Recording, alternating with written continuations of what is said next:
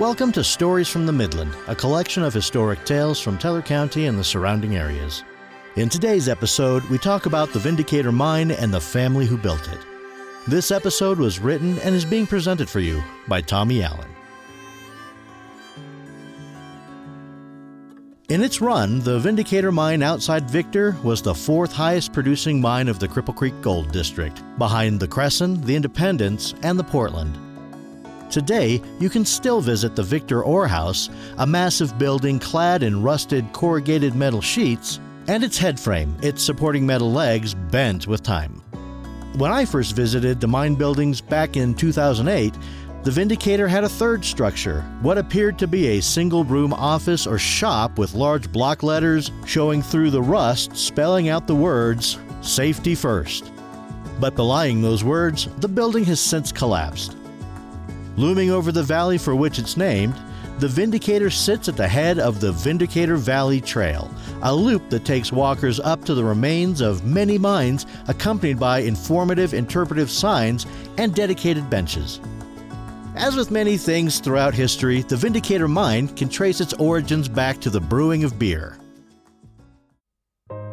Philip A. Zang was born in the German state of Bavaria in 1826. He was the son of John, a soldier who marched on Moscow with Napoleon, and his wife Frederica. At 14, Philip was apprenticed to a cooper, someone who makes wooden barrels, casks, and other large containers, and then to a brewer. In 1853, Philip made the crossing to Philadelphia and began working for the railroad.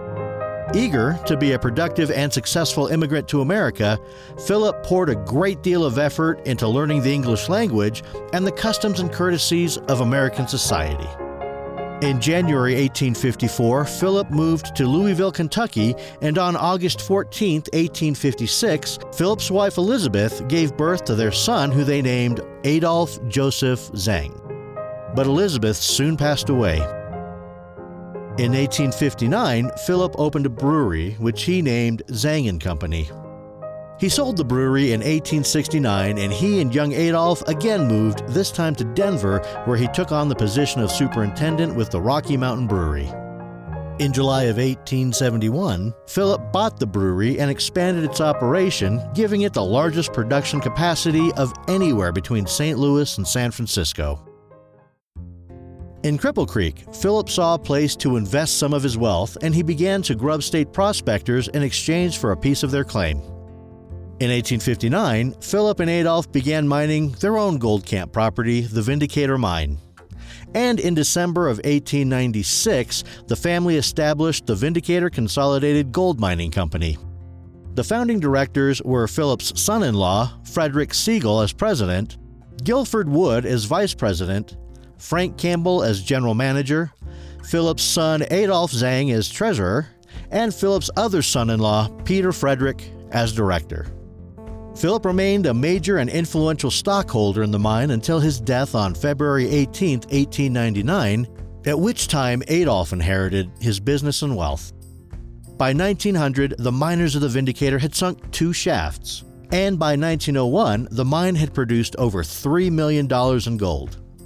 If you listen to our episode on terrorist Harry Orchard, you know that on November 21, 1903, Orchard planted a bomb at the mine's 600 foot level for his masters at the Western Federation of Miners Union. When the bomb went off, it took the lives of shift boss Melvin Beck and superintendent Charles McCormick. The union had paid Orchard $300 to plant the bomb to kill non union workers during a strike. As a side note, during that same strike, the union demanded its members also boycott Zang beer. The Vindicator mine was continuously improved, and in 1906, the Vindicator Consolidated Gold Mining Company acquired two other mining companies. By 1908, the Vindicator's mine shafts reached a depth of 1,200 feet, and the mine continued its high level of gold production. The company's president, Frederick Siegel, died in 1913 and Adolf Zang took over as president. But with World War I not far away, production was beginning to suffer. However, the Vindicator was still strong enough to buy the Golden Cycle mine for $1.5 million in 1915. And that same year, the mining company also acquired an electrical plant. The Vindicator Mine enjoyed a strong relationship with the Crescent Mine in 1916 when Adolf J. Zang became a member of the Crescent's board of directors and his son, Adolf Frank Zang, was appointed as the Crescent's secretary. But in September of 1916, the senior Adolf became ill and died on September 28th of that month, and founding president Guilford Wood was elected president. Water accumulation was a constant problem in the depths of the mine, and by 1918, the Vindicator was pumping out 300 gallons of water per minute. In 1920, the pumping temporarily stopped and the mine began to flood. But by 1921, a drainage tunnel was driven to connect with the Roosevelt Drainage Tunnel, and the water was drained.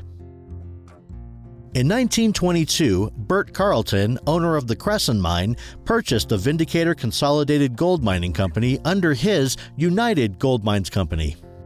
Carlton was working to consolidate all of the mines in the district. He was also instrumental in the creation of the Roosevelt Drainage Tunnel that served the Vindicator and so many other mines. Bert Carlton died in 1931, and management of the United Gold Mines Company passed to his brother Leslie. But Leslie died in 1938, and Bert's widow, Ethel Carlton, took the reins. The onset of World War II was disastrous for gold mines around the country. Deeming gold production was not essential to the war effort, the War Production Board issued Limitation Order L 208, in which mining manpower was diverted to resources the War Production Board identified as essential. After the war, the Vindicator mine was reopened, but mining costs had risen to the point where it was no longer profitable. The Vindicator finally closed permanently in 1958. Thank you for listening. This is Tommy Allen, and on behalf of Trevor Phipps, have a great day. And should you find yourself holding a beer, maybe it's time to invest in some gold. We look forward to having you join us next time for more Stories from the Midland. References for this episode can be found on its website.